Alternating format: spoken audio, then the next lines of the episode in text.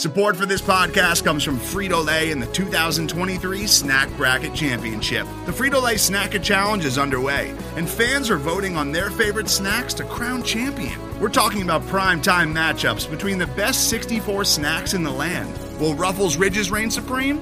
Can Doritos defend their dynasty? Or will Smart Food use their smarts for a surprise upset? Only you can decide. Get in on all the action for a chance to win up to $1,000 or a year's worth of snacks. Let your snacks be heard. Just go to Frito-Lay Snackit.SBNation.com to vote and enter for a chance to win. No purchase necessary. Sweepstakes ends April 3rd, 2023. Void where prohibited. Year's worth of snacks awarded in the form of 52 coupons, each good for one bag of chips. See official rules at Frito-Lay Snackit.SBNation.com. Armchair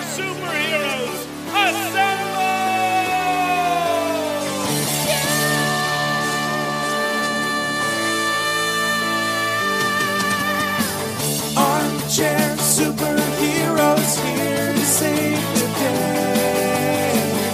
Armchair Superheroes make everything okay.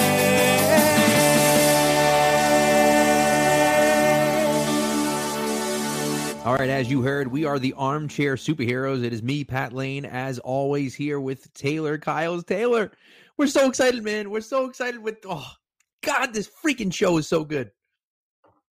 There's just so much they leave us with every week. Like, the end of these episodes, I saw some meme on Twitter where it's like, as soon as you see the police stand by, it's like Wanda in Age of Ultron, which just, like, destroys everything when Pietro dies. That's how I feel.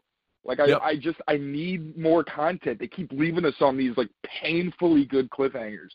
So good. So good. Oh, there's so much to get to break down, but let's start at the very beginning before the episode even starts in the previously on, when they're talking about the things, and they've done this before where they've done some previously on stuff and we've seen things differently, on a previously on part, right? They show Pietro, but not the Evan Winters Pietro, the Aaron Taylor Johnson Pietro from Age of Ultron dying in Age of Ultron, which was interesting. So that's a little interesting thing there. Then they have the title sequence. I think that was so that you could tell when there's that part later. Because I was thinking the same thing. And I was like, why are they showing him? I think it's because when she looks and he's got the bullet holes, I think it's for anybody who hasn't seen the movie to not be like, what in the world just happened? Like, why does he look like he got shot? Which does make sense. But he does say in the episode, I got shot like an idiot in the street, or I shot like a chump in the street. So he does say that in the episode. True. So I think that's intentional. They're intentionally putting that in there for some reason, and we'll see what that is, but we'll see why they do it, but I'm interested to see what the reason is for them doing that. And then you get to the title sequence, and the title sequence is so good, Malcolm in the Middle style, of course, with the song. The song is a banger. And then you got Agnes with the naughty bum. That's good. But Agnes makes the title card, which is the first time she's done that. And then you get Pietro as himself. That was weird. That was just like, I'm like, wait a second. Everyone else gets introduced and he gets introduced as himself. It was very strange to me, I thought. Yeah, there's so much stuff that could really be going on with him, and it's really confusing because there's certain times where like I know we talked about it. He has a few moments in this episode where he makes some kind of weird allusions. Like, he mentions hell. He says that Westview is something like it's comfy as, or like cozy as hell or something like that. Yep. And then he calls the kids demon spawns, which obviously, like, their whole, like we talked about in a couple shows ago, how the kids' whole backstory in the comics is that they were basically shards of this demon, and kind of they used him, or I'm sorry, the Mephisto used the kids to siphon Wanda's powers. So they're kind of giving you enough to make you think that he could possibly be Mephisto, but at the same time, there's certain things, like he has Pietro's memories, which is pretty odd. Some of them Wanda doesn't remember, so there's so little consistency with him, and I think they do it on purpose because they want you to have no idea, obviously, what direction he's coming from. But I can't see him being, regular old Pietro, but I don't know, maybe we're overthinking it. They're clearly in our heads with all these meta references and everything. The kick-ass reference, as everybody knows. Yes. That blew my mind. I was like, I didn't even realize it was a Marvel property until I didn't realize later, they were both in it. How weird is it they were both, they played the same character and they were both in the same Kick-Ass movie. That's pretty cool. Bizarre. And also for the intro, I saw on Twitter, someone pointed out that, because you mentioned the previously on stuff, every time, after every episode, Wanda's voice gets less, peppy and happy. Like, she starts to sound more kind of annoyed as the previously ons go on. So it's like you can tell she's literally in full control. It's crazy. The attention to detail in the show. I mean, it's Marvel. We expected it. But, like, getting it week in, week out and seeing the amount of consistency and just how attentive they are to everything and how well they know their audience, man. I love this show. Oh, it's so good, right? So let's dive into the Pietro stuff a little bit, because I think you're right there, and there are some moments, right? And so, at the beginning of the episode when they come through, and it's is it Billy, right? Billy is the one that's kind of like Wanda, right? So at the beginning, Pietro's snoring on the couch. Billy says, "Tommy, wait, don't wake him up." And he's like, "What, are you afraid of him?" And Billy has powers. Now, we don't realize this at the time. He doesn't even know this at the time, but he does have powers. I wonder now, he's a little afraid of him. Like, maybe he should be a little afraid of him. Wanda almost seems like she's doesn't really trust who he is. So I feel like they know that something's going on subconsciously, and they're not really sure what it is. So that's a little clue there, I feel like. Then he also, when he springs up out of the couch, right, and he gets in their face, he says to them, "Blood is thicker than water, I'll show you," which is just it's a weird line. Like, I know, like, and they play him off. He's played off as like the Malcolm in the Middle, like older brother, like annoying, saying loud things, and like, being like purposely annoying. But he's also like, the things that he's saying are strange. Like, "Unleash hell, demon spawn." Like you said, like they're going trick-or-treating. He's like, "Unleash hell, demon spawn."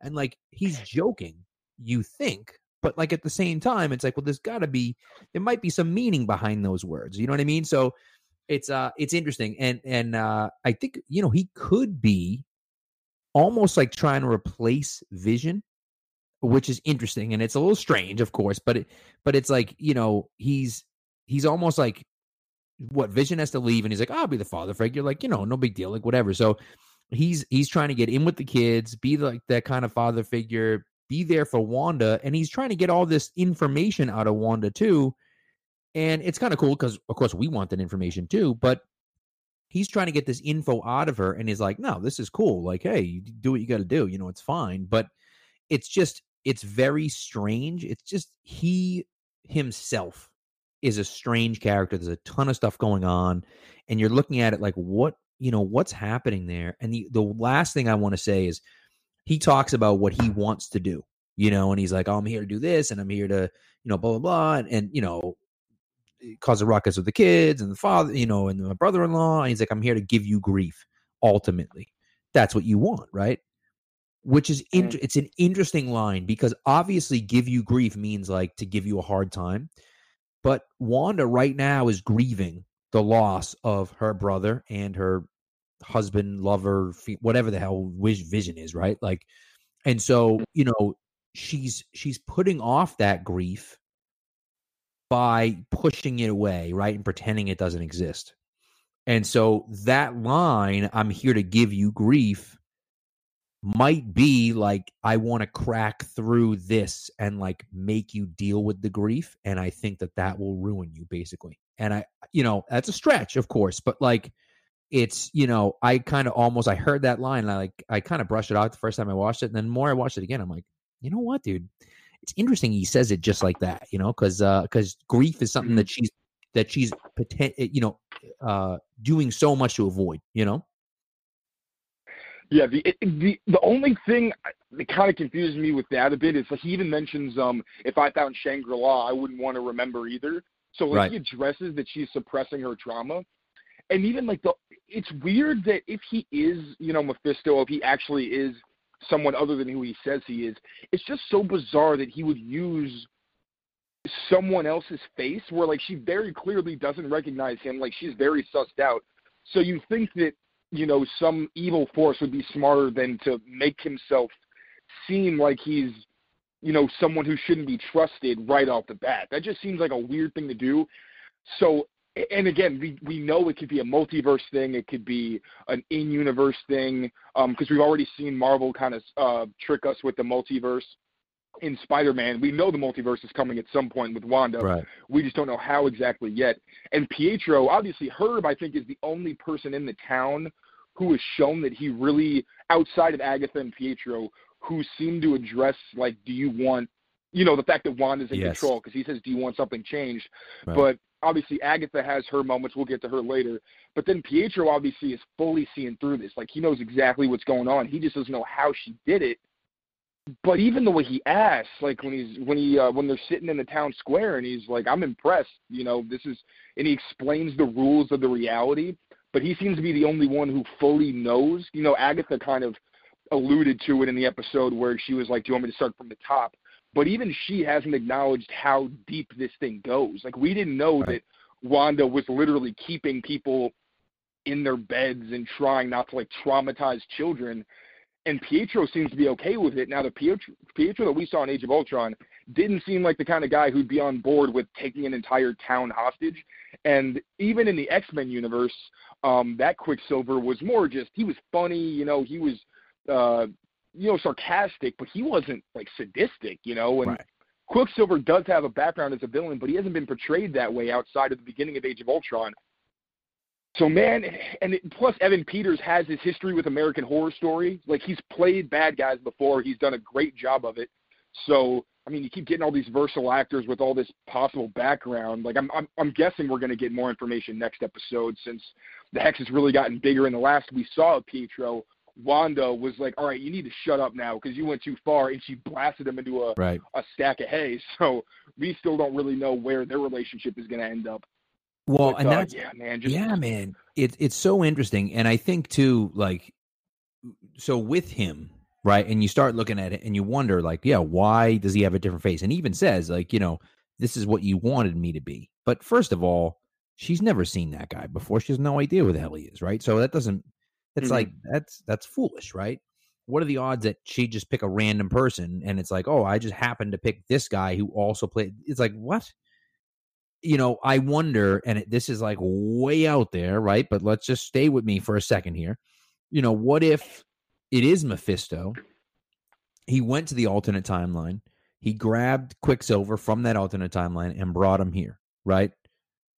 And is possessing him to do what he wants him to do. So he has those same powers. He looks the same way. He runs the same way. He does it.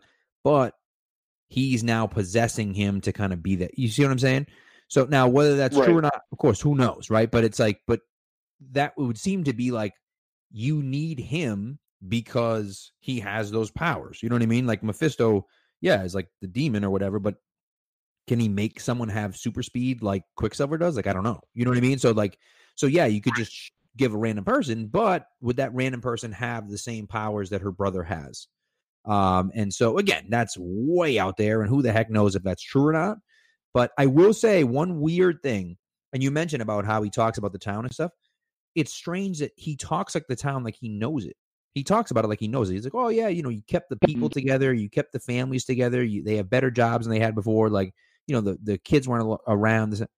How does he know any of that stuff? He doesn't know who the people are. He doesn't know that the families are together. He has no idea. You know, and so it's like, it's weird that he would have that information without being given it earlier. Right. So it's almost like, how does he know what she's done if he's been there for like a day, you know? Right. And we don't know what his actual personality is like. As far as we know, we've only seen him in the context of the show. And Wanda brings everybody in. Clearly, she doesn't have control. So we don't really know. Is this a matter of Wanda not being able to, or just not understanding exactly how much information that she gave him? Because clearly, like Agatha is someone else, although she's clearly a suspicious character because she's the only one on the board that they did who wasn't identified. So she doesn't, and especially when Vision said the town you grew up in, you know, we know that there's something up with characters who clearly know what's going on, but we also don't fully know if this is his personality, although he's more curious. Well, actually, no, Agatha did ask when Sparky died about bringing people back from the dead, and obviously Vision being a corpse, like death and everything is very important. Agatha brought up death again this episode. So we don't even know for sure what this guy's personality is like outside the context of the sitcom, because we haven't gotten to see that vision thing where he puts his head on the temple and then the person snaps out of it. So right. I'm so frustrated. I keep getting down these rabbit holes, and I'm like, we're going to find out. It's just a couple weeks, but I need to know now. That would be real interesting, right? Him giving a little temple shot to Pietro might be really interesting. Who knows if that's coming or not, but you were talking about Agnes. Let's get into Agnes a little bit. She obviously only has her one scene with Vision. I think, I don't know if you agree with me. It sounds like you do, but I think she was there intentionally. She put herself in that spot, and she was there on purpose. And I think that she is trying to draw Vision to the edge of town and then push him out of town. And the reason for that is because she wants Wanda to now use her power to extend the hex further.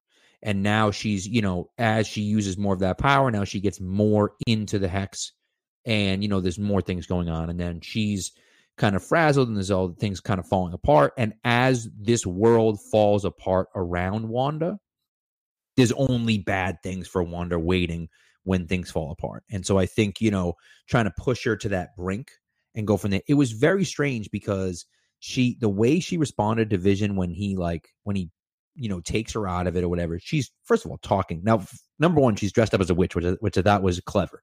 And then he pulls her out of it, and then she reaches for her brooch right away, which was interesting. That was a little thing where she almost reached for her chest. She was reaching for a brooch that wasn't there.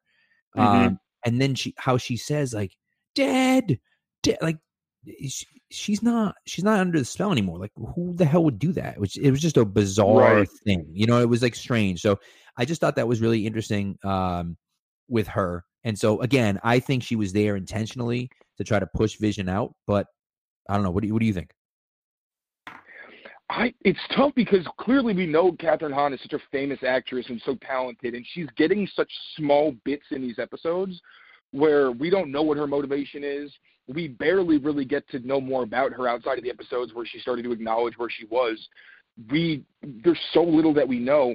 And like you said, when Norm snapped out of the illusion, he didn't go crazy, and he wasn't on some weird loop. He just panicked the way that you would expect for someone who's been in a dream state where they were aware of what was happening the whole time. But yeah, Agatha, the way that she said dead, and then she starts laughing at the end, that was bizarre as hell, and I don't understand what it was about. Also, the fact that she was in the opening credits and you could see she had also, I don't know why they're, hypersexualizing her. Not that I think it's, a weird thing. I think Marvel is smarter than that. But there has to be some thematic reason for that. Because, they mentioned her libido a couple episodes ago. She had the naughty jeans, which obviously, in the early 2000s, those sweatpants are really famous. The juicy on the butt. Right. I don't know what is with that. But, there's a lot of distinct character traits she has that they just don't really expand on. They kind of leave you going, what the hell is going on with this character? She's clearly one of the main people. And like you said, she doesn't even show up but one time in the episode. And then Vision says the town you grew up in, even though she doesn't have the ID and clearly wasn't an actual member of Westview. So I think we got a lot more, obviously, again, it's Catherine Hahn. She's been getting such high billing. That she's more than just the annoying neighbor. There's something going on. Right. But we have so little context to actually weave together and say, okay, she's definitely this, she's definitely that, which just leads me to believe that at some point some crazy is going to happen with her because we just haven't gotten enough. And all we really know so far about her is that she understands what's kind of going on in the context of being inside this reality. And then again, when she snapped out of it, that just reaction was so odd, and the way that she responded to Vision, I don't know what her deal is. There is the fact that Pietro came in as Wanda and Vision really were starting to fight. I'm not sure if that was a Wanda thing or if someone brought him in to create a rift between her and Vision. Right. Because the tension between them, in this episode, the previous episode we saw was the first time they really almost came to blows, and Vision was like, stop bullshitting me, what is going on? I know you're lying and you're hurting people. I don't have my memories. This isn't right. But this episode was much more passive-aggressive and, especially with the Malcolm in the Middle. If you watched it, that the dad and the wife in that show were just, always on the same page. They got along very well. Yeah. They had that kind of moment in the beginning where he goes, "Chili con carne," you know, like they had that like sexual tension. Yeah. And it was a very stable couple for Malcolm in the Middle, and you didn't really see them fight that often. So it made it stand out to me even more because I was a big Malcolm in the Middle fan. So all the thematic stuff kind of clicked. But seeing that tension between Wanda and Vision was definitely, you know, off-putting given the context of what show they were clearly trying to make us think of. Right. So maybe that's an Agatha thing, trying to, like you said, trying to get Vision outside of the border. But it's weird because she didn't know that he was just going to go around exploring, and, you know, it's kind of random to just have the car. Like, I don't know. There's so many small threads, and they have so much room to work with and breathe, and it's Marvel, so they know that they don't have to rush anything, and they can take their time. And all the payoffs so far, anything that we didn't know that they have explained, I haven't had any complaints. Like, it's all been 100%. Quality, doesn't feel rushed, doesn't feel like, you know, they just wanted to get an answer out there. Like, you can tell there was a ton of attention and a lot of care that went into this. So, right, I agree. With Agatha especially, we got a lot more coming up. We certainly do. We certainly do. And so we'll see what ends up happening with her. I want to talk about Vision. Before we do that, let's go outside the Hex for a minute. I want to talk about, obviously we got a little bit of Jimmy and Monica and Darcy. Hayward. Jimmy kicked some ass. He sure did, dude. He sure did. That was a good scene. That was a good scene. You know, well, how come no one told me the plan? That was great, you know. But you know, look, I think that Hayward, I think, is pretty clearly a bad guy. You know, certainly not a hero for sure, mm-hmm. But I wonder if his intentions aren't actually like bad. And so a good friend of the podcast, Ken Border, who hosts the JKLOL podcast, he did some digging. He sent me a screenshot. And so I passed it along to you because I was blown away and I had no idea what the hell he was talking about, but I'm going to share it with you guys as well. And so here we go. So just very, very briefly, you see on screen Monica, when she pulls up Monica's blood work, before she gets to her, she clicks over two things. And one of them is a name, and I'm not sure what the name was. The other one is Project, and I believe it's OF456 is the name of the project. Okay. Now, Ken believes that this is somehow connected to Project Deathlock, which you had mentioned was mentioned in Agents of S.H.I.E.L.D. But essentially, Project Deathlock is a super soldier serum that brings guys back from the dead. And it's all run by Hydra. And so why would this particular thing be in Hayward's computer? I think we're setting Hayward up. I think this episode and last episode are pretty clearly setting Hayward up as an antagonistic figure, right? He is there, mm-hmm. He's working for SWORD, but he does not have pure intentions. He does not want to see he does not want to see anything good necessarily happen. And meanwhile, he's tracking Vision the whole time. He has mm-hmm. a look at the people inside. He's tracking Vision. There's something fishy going on. Like, what the heck is that about? He's checking how can he see in there? And he didn't tell anyone he could see in there. And he's also, you know, he's keeping an eye on what Vision's doing. He can see where everyone is at every moment. I thought that was really interesting. I have no idea how the hell he did that. So that's going to be something we're going to find out. But the question is, you know, is he actually going to be like a bad guy? Or is he just like a good guy, but going about this the wrong way? And I feel like we can look at it and just say, hey, like, you know, he's not really a nice guy, you know? And then additionally, after that, you get, the three of them, obviously, with Darcy and Monica and Jimmy. And she's obviously looking for things on the computer. They go to meet her contact, who we're going to meet next week. Now, who that is, it's up for debate. We don't know. I'm not even going to guess. At this point, I don't even care. I'm so excited to see who it is that I don't even want to guess because I know I'm going to be wrong. So, like, whatever. But Paul Bettany did say, okay, I said I wasn't going to guess, and now I'm going to guess. So, Paul Bettany did say that he got to work with an actor he's always respected but never worked with before. And Magneto is supposedly her dad. So, what if the person she's going to meet with is Magneto? And that would be wild. And that would be like completely, I don't know how the hell she would have gotten in contact with him or whatever, but like, you know, I don't know. Maybe he's undercover or something else. She doesn't know he's been. I don't know. But that might be a wild, kind of a wild theory that I thought was interesting, whether it be Fassbender or more likely Ian McKellen, you know, as Magneto. So anyways, I just thought that was interesting. And then, of course, now Darcy is in the hex. So it's going to be interesting to see what happens with her next week. I'm excited to see like what's going on with Darcy in the circus, you know? Yeah, this is supposed to be like the modern family era television show. So we're not going to see like old school Darcy like we saw with Monica, but It is going to be interesting to see what Wanda makes her character and, you know, how she acts in that regard. Yes. And going back to Hayward, he's definitely weird. Like also the fact that when Vision was out of the barrier and started decaying, Hayward didn't look that concerned, which I thought was kind of, I mean, clearly he doesn't care about Vision's well-being, but I think his big motivation is clearly, I'm guessing maybe he's trying to bring back Ultron or something, because the whole thing with Vision being dissected on the table and him tracking him, I'm sure that he sees Wanda as having stolen their property and clearly being a threat. And with Marvel, they do such a good job of, especially more so now than they did earlier, of not having two-dimensional villains who it's like, I just want this one thing and there's no real reason behind it. Because we even got allusions to him mentioning the blip, and when he said you don't know what it was like to keep the lights on. Right. So he's clearly worried about something. He's got his concerns, and I think maybe it feels like it would be redundant necessarily to bring back Ultron as like a protective thing, because that is exactly why Tony Stark did it, and obviously everybody knows how that went. But I'm not sure Hayward is like an evil guy. I really do think that he's starting to remind me of Bolivar Trask, who was the Peter Dinklage played him in X-Men Days of Future Past.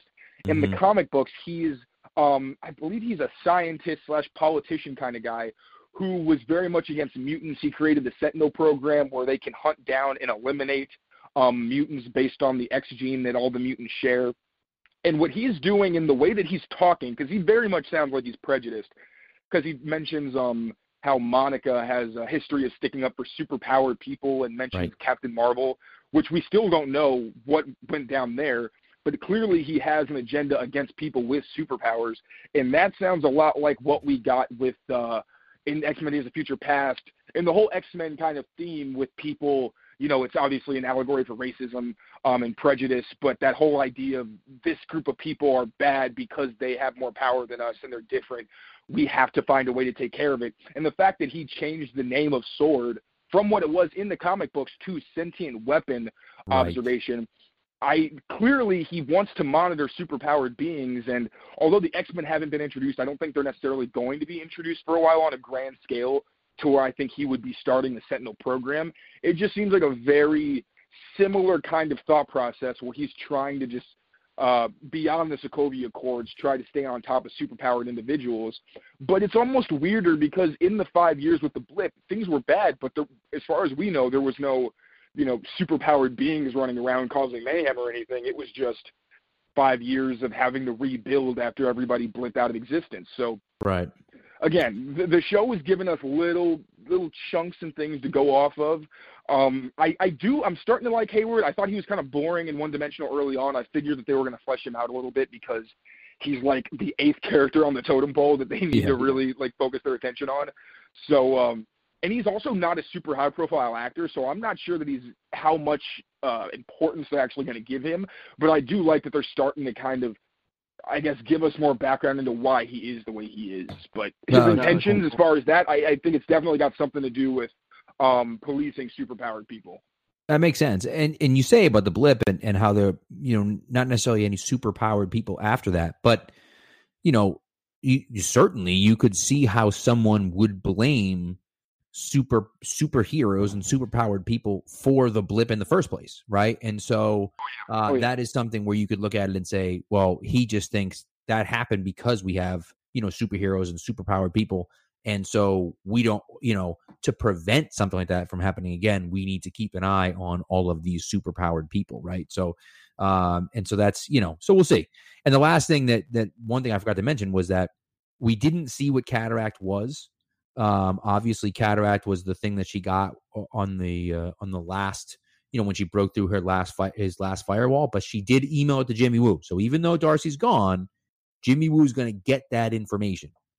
So whether we find out what it is next episode or the episode after, or even in the last episode, at some point we're going to find out what the actual motives are behind what he's doing.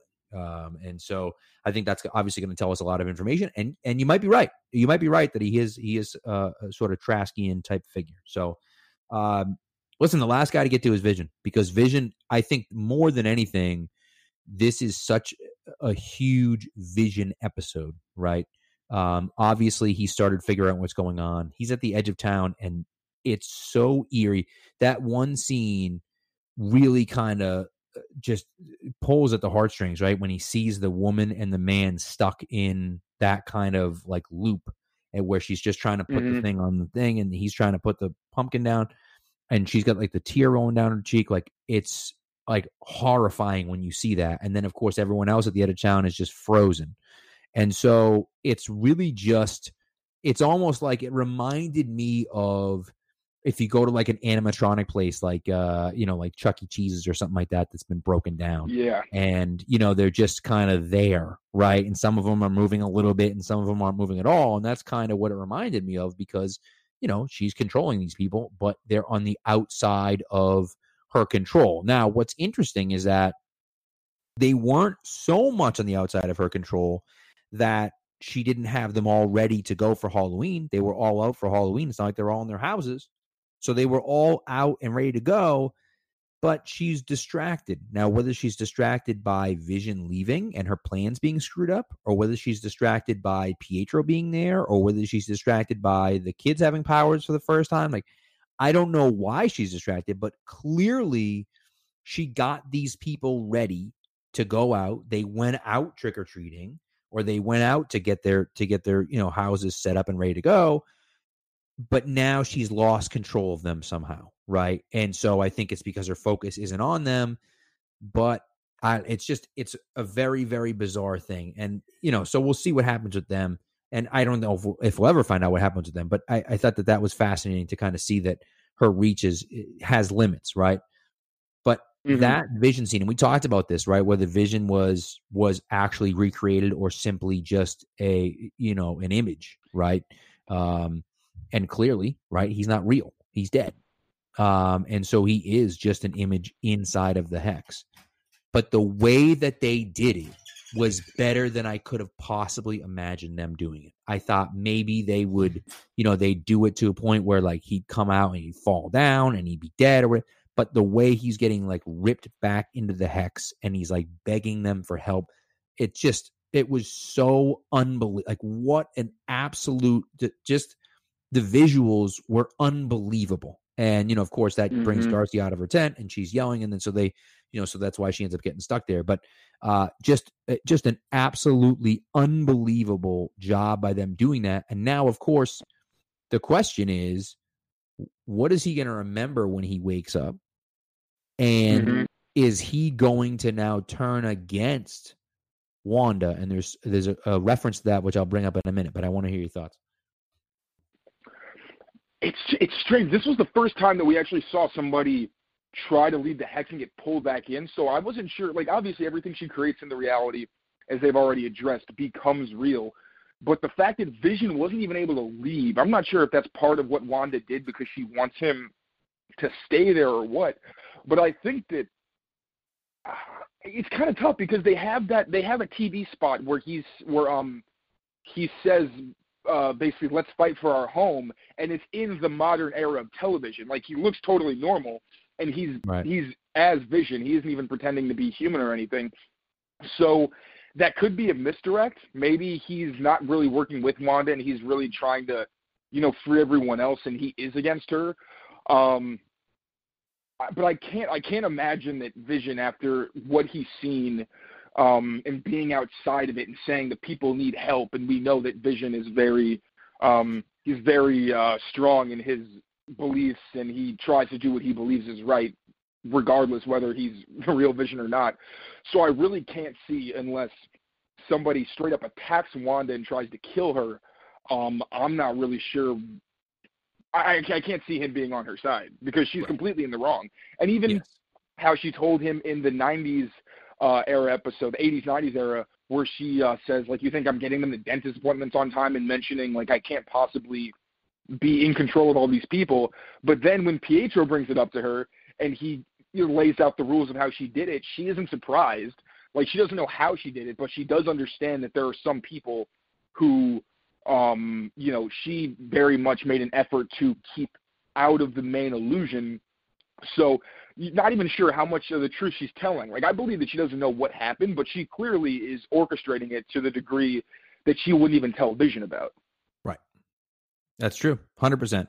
So I will say that, so this is the last thing, the last kind of Vision related thing I wanted to bring up was after the commercial, which I thought was weird to say the least, a little haunting. I think, you know, it's they're kind of talking about Wanda using her magic or trying to use her magic to avoid, you know, this incredible intense pain that she has, and that magic just not being enough to avoid that, and being engulfed by that pain anyways, no matter what. But there is an antagonistic person telling them that magic will get her out of it, is what I think that they're alluding to in that commercial. Now, whether that's true or not, I have no idea, but that's kind of what I got out of it, right? She's got the magic. He's got the magic. He's trying to open it, and he can't open it, and he dies, but he was given into it by a shark, right? So it seems like that's kind of what they were hinting at that one, but who knows? It's a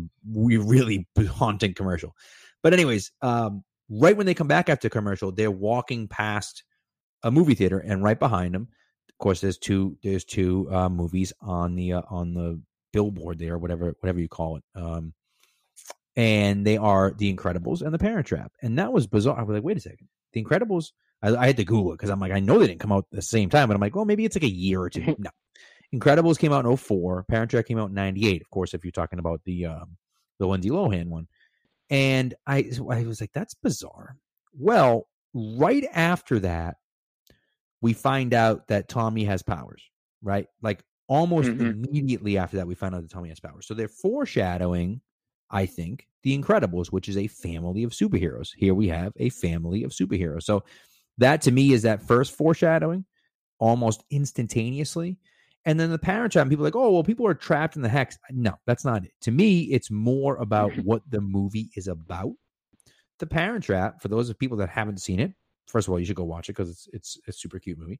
But for those people that haven't seen it, it's about two twins who, you know, were long lost or whatever, but met. But the idea is that they try to bring their parents, who do love each other, but are separated or, you know, whatever, can't be together. They convince them to get back together, right, and get married again.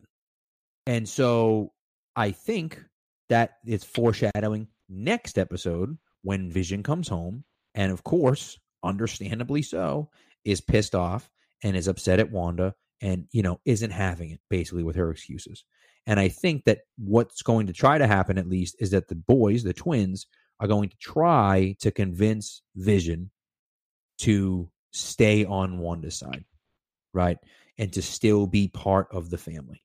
And now whether that's going to happen or not, of course, who knows? But that could be why, right, we see that clip of them saying, well, let's fight for our homeland if that's the case, right? If the twins are able to convince him that, you know, he needs to stick around. Because I think ultimately with Mephisto, right, when you look at it and say, you know, if there is a Mephisto character, if you're able to get Vision out of the picture, now Wanda, her, you know, her world is falling apart around her, and then you're able to take the children away from her as well. Now all hell breaks loose, right? Like literally. So I think that, you know, with Vision there, whether he's a projection or not, with Vision there and with the kids there, they form a more united front as a family against whatever bad things might be there. So you know, I'm not sure, of course, like how that's gonna play out, but if I had to guess, that's what I think. That's why I think The Parent Trap was on there, because the twins are going to work to try to repair that relationship between Wanda and Vision. I actually really like that theory. That makes a lot of sense because both of those movies are about, you know, coming together, the power of family and you know, the unity and all those things. And like, you know, like I said, there is that clip of Vision saying, Wanda says this is our home, and Vision says, then let's fight for it. Right. It's just, it's so bizarre because you know they are on very opposite sides, and it makes perfect sense. It's just another one of those redirects that, you know, Marvel throws at us, and especially the later we get into the show. You know, a lot of the TV spots have obviously been accurate, but the MCU also isn't, you know, they're very familiar with giving you things in the trailers that don't actually show up in the product and trying to redirect you with clever editing. Sometimes they just throw on fake scenes like they did in the Infinity War with the whole thing with of everybody running at the camera. Yeah, it never even happened. Right. So, yeah, we still don't know, but I do like that idea of them somehow like coming together and fighting together. But the wildest part is that there's going to be at least – you know, 2.5 hours of this that's basically going to be a Marvel movie, because once they get through the 2010s, obviously, we don't know what the show is going to become. We have no idea. Yep. And the surprises we already have, like, I don't think anybody predicted that Wanda was going to say, you know what, you know, hex, not everywhere, but like the way that she expanded it, obviously, we saw it. I know my jaw was dropped. I'm like, what the hell? You know, and Hayward just barely gets away. He lost his entire camp with all the research and everything. So I love that this show just keeps you on the edge of your seat and doesn't really let you get comfortable with what to expect. But it makes it so much harder when we all want to speculate and things like that, because they've done such a good job of not giving us enough to really go on and be like, oh, I know what's going to happen next episode, because every single one has been a surprise. Right. That's true. And you know what I think really, honestly, I think that the way Vision would turn back to Wanda's side, right, would be a situation where instead of fighting the people outside of Westview, they're fighting the people inside of Westview. And I think that, you know, that needs to be that. I think at least that's the way that switch is going to happen, where the Mephisto or whatever character it is that is behind what's going on. Obviously, Wanda is doing all of this, right? But I think the pretty clear consensus for most people is that she is being manipulated in some way to do it. And so whatever character is behind that manipulation, I think that that's the character that they will bond together and fight, because he's not going to fight Hayward. He's not, right? He's not fighting Hayward. He's not fighting Jimmy Woo. He's not fighting Monica. Like, he's not fighting any of those people, because he knows and believes that the people in that town deserve to be free of what's going on. However, if there is, you know, an entity that is fighting to destroy Wanda and the people in that town, and maybe even more than that, right, which would probably be the case, you would think, that would be the entity that he would want to fight. And so we'll see, of course, what happens there, and of course how that leads into Doctor Strange. A lot of people think that Doctor Strange is going to show up at the end of this series, which seems to make sense. But, you know, who knows? I mean, it could be, you know, the ending could be we fight this guy, and then she is so devastated by the loss of Vision that she loses it, and she loses her kids somehow, and, you know, she travels to an alternate multiverse to try to grab the Mind Stone and bring Vision back, right? I mean, who knows, right? I mean, there's a million different options they could go, but I think that that's going to have to be, because the fight between Hayward and Wanda, I don't think number one, I wouldn't want to see that, because I don't want her to be all evil. And number two, you can't sell Vision. Like you said, Vision has a very clear set of rules, right? And maybe because he's a projection, she could change those rules, but she doesn't really have control over him. She hasn't. So now all of a sudden she's going to get enough control over him to change his mind. I don't see that happening. So to me, it's going to have to be that Mephisto character, or maybe it's just Agnes that's doing it. I don't know. Maybe she's the one pulling the strings. I'm not sure. But, you know, whoever it is that's pulling the strings behind the scenes, I think that that's going to have to be the character that they unite to try to destroy. So. Right. And I don't think we're going to get full-blown evil Wanda, because I think that she's going to have some darkness. I'm sure that she's going to have a few scenes where, like, she scares the hell out of us. But at least going off the theories, I know that people are saying that she's going to open up the multiverse and she's going to be the villain of Doctor Strange. But one thing I know, this is kind of deep cut and it seems unrelated, but Doctor Strange is going to be in Multiverse of Madness with Scarlet Witch and Doctor Strange is going to be in Spider-Man. And from what I've heard, the whole plot of Spider-Man is that because of the whole thing where he's a criminal now and he's on the run, they're going to take away from a comic book storyline called One More Day, where basically he makes a – it's actually funny. Peter makes a deal with Mephisto. But I think in the movie, from what I've heard, he's going to go to Doctor Strange, like right after what we saw with him on the run, and try to fix it by erasing everyone's memory. And that's what's supposed to open up the multiverse and cause a bunch of problems. So that's another reason I'm not even so sure how much of the multiverse we're going to get in WandaVision. Like I'm still kind of convinced it might be something smaller scale, but at the same time, just from what we saw yesterday and them kind of pressing the edge of the whole House of M arc where she gets rid of mutants and then she also gives everyone in the comics like their fantasy and their deepest desire. And it's kind of thematically similar to what happened in Infinity War where you change the entire, status of the world. So Oh, it's another one of those. You can go down the rabbit hole, but they have so much material to go on. There's so much that they can do that they've already surprised us with. So you can't really say that you have any idea what's going on because I didn't think that, again, the Hex, I didn't think that was going to happen. I think she was going to swallow up all of SWORD.